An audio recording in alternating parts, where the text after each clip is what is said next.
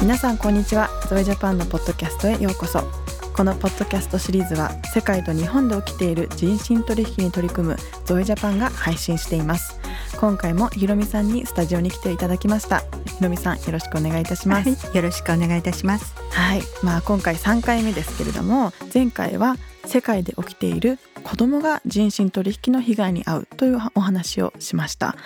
まあ私がそのエピソードで話していたのは最初の人身売買とか人身取引のイメージっていうのは、まあ、貧しい家庭の子どもたちが売られてしまったりとか強制結婚で強制労働されたりっていうなんかこうどっちかっていうと昔の人身売買のイメージがあったんですけれども、えー、実は、えー、今の人身取引の被害っていうのは形をすごく変えていて、うん、被害の形態が、えー、表面化しにくくなっているっていうことを学びました。ということで、まあ、こういった現代で起きている人身取引ということなんですけれどもこの日本でもそしてこの現代の社会においても人身取引っていうのは起きているんでしょうか？いや残念なことですけど実にそうですね。起きてますね。うん。まあ今日はそのことを詳しく聞いていきたいと思います。えー、ちなみにですけれどもこの日本で起きている人身取引について何かデータなどありますか？そうですね。あの警察庁が、えーと、毎年発表しているんですけれども、うん、その警察庁の報告によると2020年には55件の人身取引の検挙数が発表されてました。うん。はあ、でこの検挙数、まあ、55件、まあ、これくらいとかって思いそうなんですけれども、実はねあの、まあ、本当に隠れているものが多くて、例えばあの被害者自身が加害者によって隠されたりとか、まあ、自分が被害者であるっていうことは分かっていながらも自分に起きたことを他の人に知られたくないっていうことで、自分自身で隠してしまったりするんですね。ですから、まあ、国際的な定義で決められている人身取引とみなされるような政策種、または犯罪が全て人身取引として扱われているわけではないんですよね。なるほどねしかも55件の検挙数っていうことは実際にあの被害が見つかって犯罪者も捕まって、まあ、この被害が人身取引と認定されたっていう数ですものね。えー、そうですよね、例えばですけれどもこういう先ほどおっしゃっていた人身取引とみなされるべき政策種や犯罪が人身取引として扱われていないっていうことをおっしゃってましたけれども、えー、例えばどういった犯罪があるんでしょうか？そうですね。2020年の、まあ、1年間に起きたあの児童回春の検挙数だけで言うと、約2400件ほどあったと言われてますね。でもこれが人身取引の統計に加算されてるわけではないんですよ。あの前回のエピソードでも教えてもらったんですけれどもあの児童の人身取引の場合被害者があの18歳未満の場合ですね、うん、えー、脅しとか騙しとかまあ、暴力とかこういった手段が用いられなくても例えばですけど金銭のやり取りがあって性の回春売春っていうものがあった場合その本人の意思がどうであったとしてもこれは人身取引として見なされないといけないっていう話がありましたよね。だから本来だったらこの2400件もその統計に加えられなければいけないっていうことなんですね。そうですよね。なるほど。他に何か統計とかってありますか？そうですね、えーとまあ、2018年のデータになるんですけれけれども、うん、あのグローバルスレイベリーインデックスによると、うん、あ約3万7千人の人が、まあ、今奴隷のような状態で、えー、日本で暮らしていると発表していますね。そうなんですね3万7千人っていう数もね本当に被害が隠れてる中でどれだけもっと多いかもしれないっていう可能性も十分ありますよね。そうですねあの毎年アメリカが各国の人身取引の状況を調査して発表しているものがありますよね、えー、なんかよくそれいろんなところで見るんですけれどもよく引用されたりしてますよね。そうですね。その調査表には日本のことはどのように書かれているんでしょうか？ああの人身取引の報告書ですよね、うん、えー、そうですねえーと、私たちも2年ほど前にあの米国大使館の方とお話ししたことがあるんですけれども、はい、あのこの報告書報告書は国際的にも重要な指標としてあの用いられていますということでした。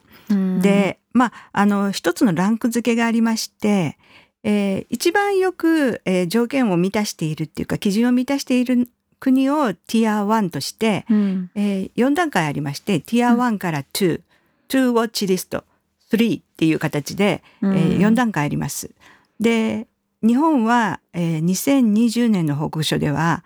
最低基準を完全に満たしていないということで、えー、本当はその前はティア1だったんですけれども、うん、1段階引き下げられてしまいまして、うん、ティア2に降格しました。あ採点基準を完全に満たしていないっていうのはその人身取引の防止の活動にあたってその最低基準を満たしてないっていうことなんですかね。そうですね。なるほど、結構厳しい評価ですね、えー、ちなみにティア2のランクを持っている他の国ってどんな国がありますか？そうですね。えー、タイとか、うん、あと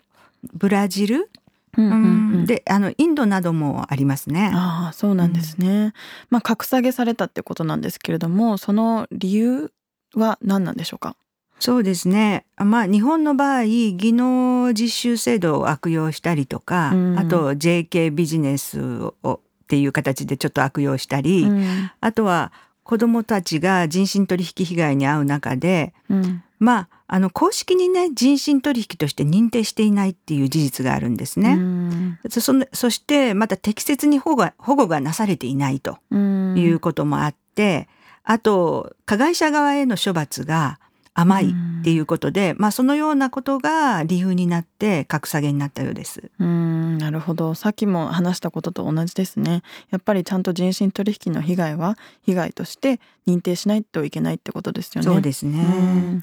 まあそういう実態があるわけですけれども今の日本においてどのような人身取引の被害があるんでしょうか？代表的なものでいいので教えてもらってもいいですか？そうですね、うん、先ほどもちょっと触れましたけれどもあの外国人技能実習制度を悪用した被害。うん、それからあとアダルトビデオの強制出演っていうのがありますね。うん、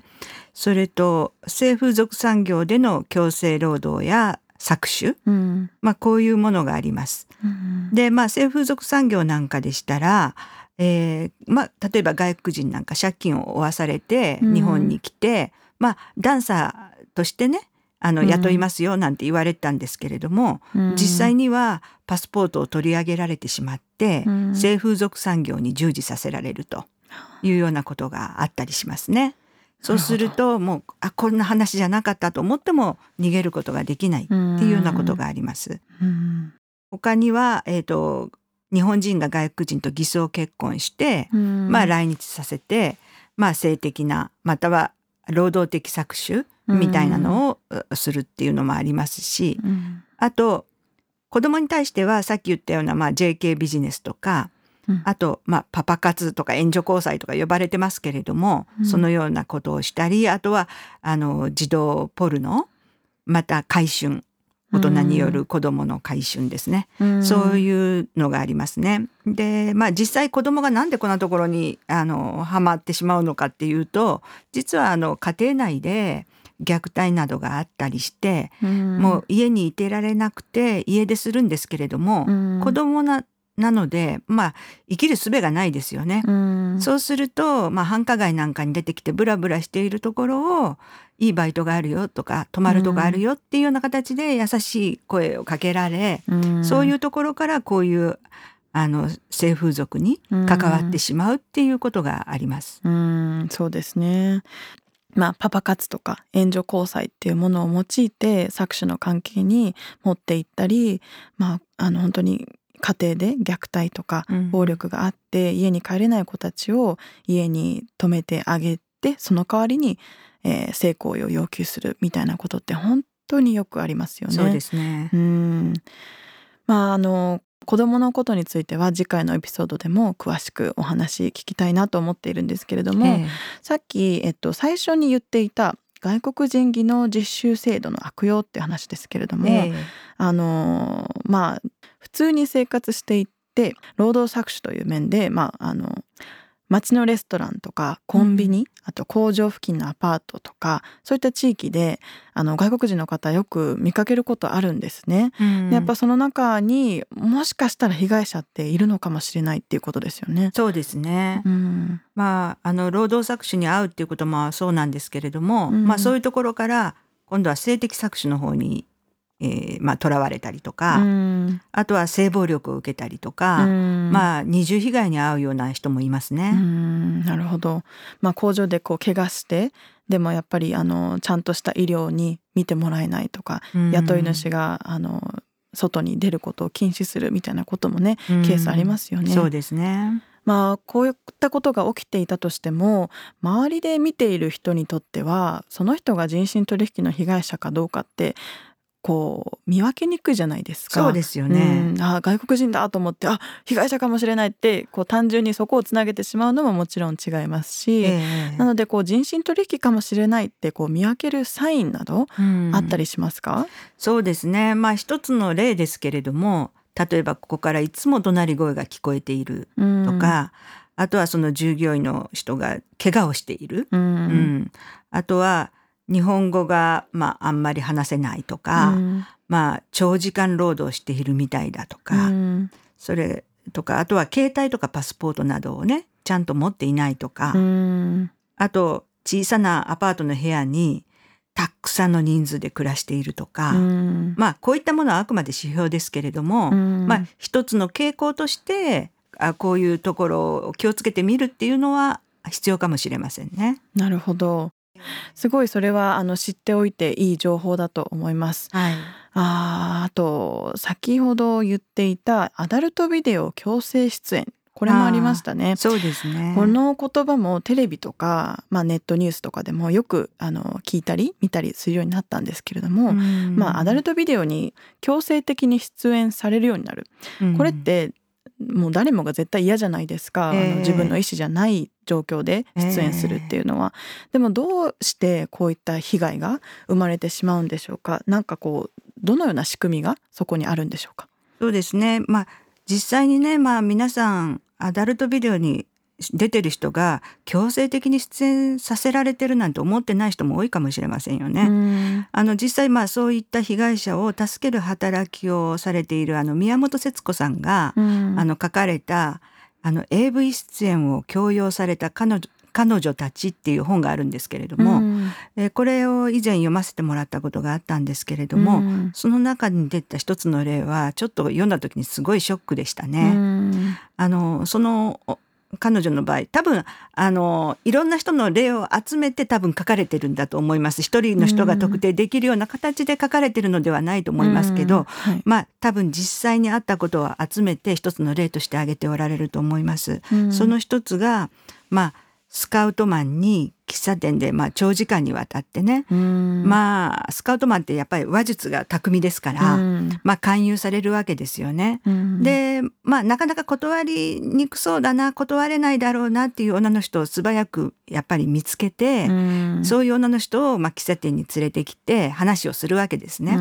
そうするとああもう帰ろうかな帰ろうかなと思ってもなかなか話を打ち切ることができない。そのうちにもう終電が迫ってくる。ああもう逃げたいって心の中では思っている。そうするとそういう時を見計らって、まあ、そのスカウトマンの人があの契約書に、まあ、サインをしたらいいよみたいな感じで、まあ、軽い形で言ってくるんですけれどもあこれさえしてしまえばあもうこっから離れられると思って、そのその人はサインをしてしまうわけですね。あまあとりあえずここにサインしといてまた後で考えたらいいからみたいな、ね、まあまあそうですよね、ただサインするっていうことは自分の情報も全部書いてるわけですよ、あの住所からね、銀行口座とかそういうようなものを全部書いちゃって、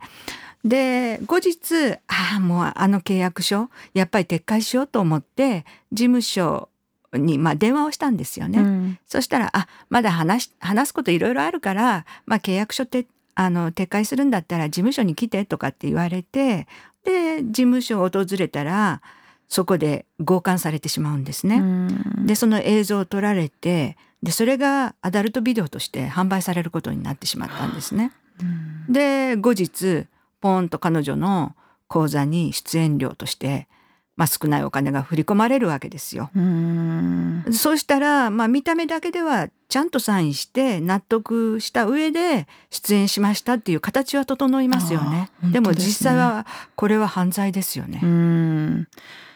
いや本当にそこに本人の意思はないのにあの、まあ、犯罪者側は客観的事実をしっかり揃えてきて被害者が被害届を出したとしてもうんやっぱりこうちゃんと被害として受け取ってもらえないようにしっかりと状況を整えているっていうことですよね。本当に巧妙な計画があって近づいてくるっていうことですよね。えうんまあそんな状況の中でまあこの子の場合はいくつだったのか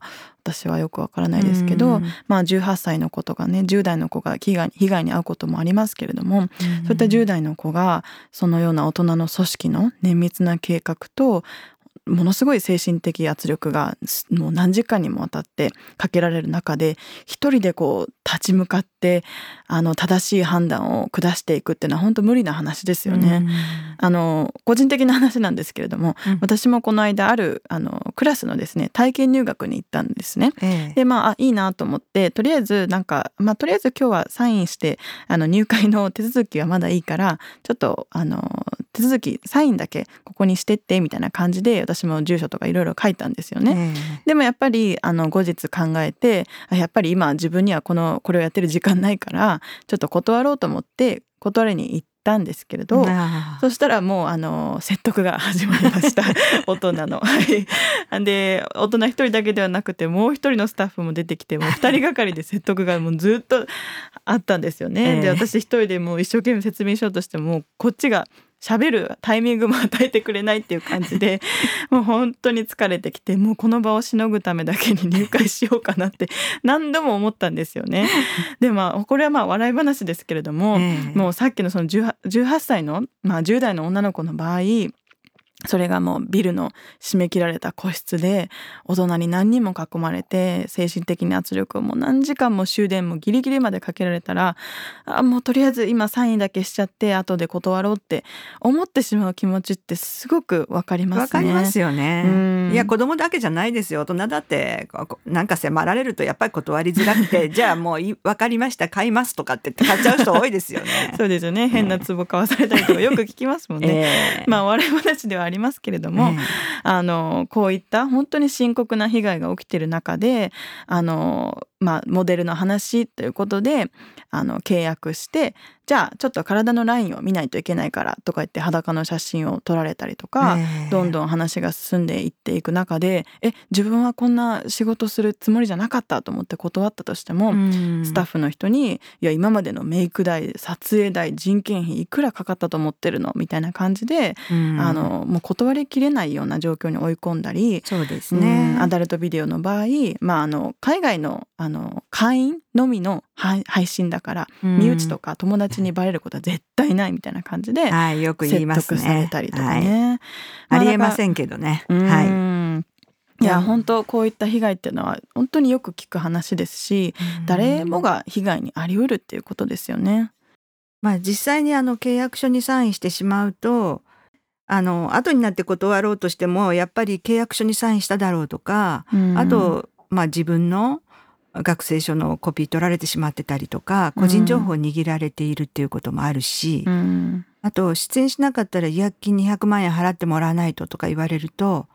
本当に怖くなりますようね。んもう簡単にね親とかに相談できる額じゃないですしね。そうですよね。もう自分のせいだってやっぱ抱え込んでしまいますよね。ねうんこういう被害に遭ってる方って本当にたくさんいると思うんですけれどえも、うんあの被害に遭った場合また、まあ、友人とか家族がこういった被害に遭っている場合っていうのはどういったところに相談すればいいんでしょうか？そうですよね。あのそういう時の、まあ、相談するところっていうとやはり被害者に寄り添ってくれるようなうん非営利団体、うんまたはあの政府なんかが設けているホットラインとか、うんそういうところにあの相談した方がいいですね。えーまあ、例えばですけれども男女共同参画局のホームページにあのこういったアダルトビデオのあの被害に遭っている方のための相談窓口のリストが載ってたりするので、まあ、普通に Google とかでもあのアダルトビデオ強制出演相談とかアダルトビデオ相談みたいな感じであの検索すると窓口はたくさん出てきますね。そうですね。うん、ぜひあの思いの当たる方はチェックしてみてください。うんいやなんか本当に最初に言っていたあの、まあ、このエピソードの冒頭で述べていた私が持っていた昔の人身売買とか人身取引のイメージと実態っていうのは本当にかけ離れたものっていうのが今日本当に分かりました、えー、まあ、表に出てきている被害者よりももっとたくさんの人が実は今も被害に遭っていて助け助けを求めているんだけれどもその求める方法もすら奪われてしまっているっていうのが状況なんですね。そうですね、うん、